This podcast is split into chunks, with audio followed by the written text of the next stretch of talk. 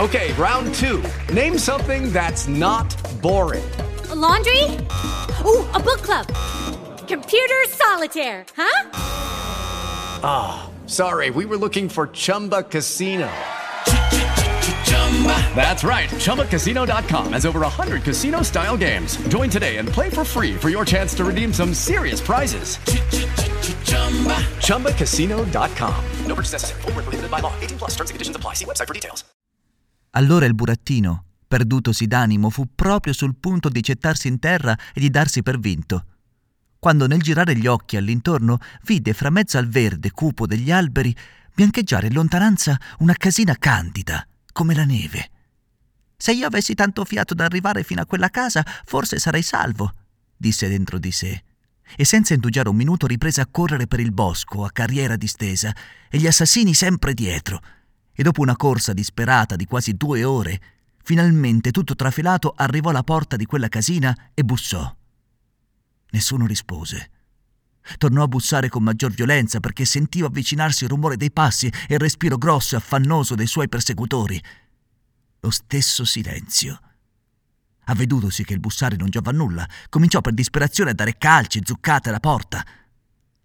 Allora si affacciò alla finestra una bella bambina, coi capelli turchini e il viso bianco come un'immagine di cera, gli occhi chiusi e le mani incrociate sul petto, la quale senza muovere punto le labbra disse con una vocina che pareva venisse dall'altro mondo: «In questa casa non c'è nessuno.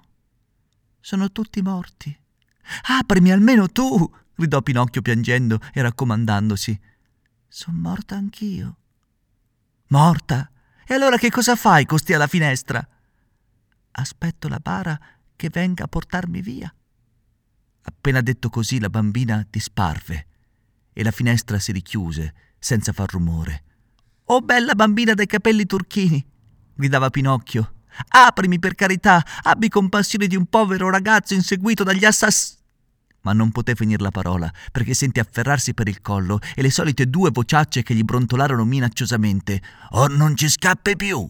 Il burattino, vedendosi balenare la morte dinanzi agli occhi, fu preso da un tremito così forte che nel tremare gli suonavano le giunture delle sue gambe di legno e i quattro zecchini che teneva nascosti sotto la lingua. «Dunque?» gli domandarono gli assassini. «Vuoi aprire la bocca, sì o no?» «Ah, non rispondi. Lascia fare, che questa volta te la faremo per noi». E cavato fuori due coltellacci lunghi lunghi affilati come rasoi, zaff! Gli affibbiarono due colpi nel mezzo delle reni. Ma il burattino per sua fortuna era fatto d'un legno durissimo, motivo per cui le lame, spezzandosi, andarono in mille schegge e gli assassini rimasero col manico dei coltelli in mano a guardarsi in faccia. «Ho capito», disse allora uno di loro. «Bisogna impiccarlo. Impicchiamolo». «Impicchiamolo», ripeté l'altro. Detto fatto, gli legarono le mani dietro le spalle e passatogli un nodo scorsoio intorno alla gola, lo attaccarono penzoloni al ramo di una grossa pianta detta la quercia grande. Poi si posero là, seduti sull'erba, aspettando che il burattino facesse l'ultimo sgambetto. Ma il burattino, dopo tre ore, aveva sempre gli occhi aperti, la bocca chiusa e sgambettava più che mai. Annoiati finalmente di aspettare, si voltarono a Pinocchio e gli dissero sghignazzando: «Addio, a domani.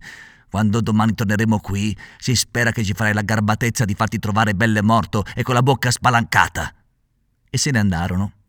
Intanto s'era levato un vento impetuoso di tramontana che, soffiando e mucchiando con rabbia, sbatacchiava in qua e in là il povero impiccato, facendolo dondolare violentemente come il battaglio di una campana che suona a festa.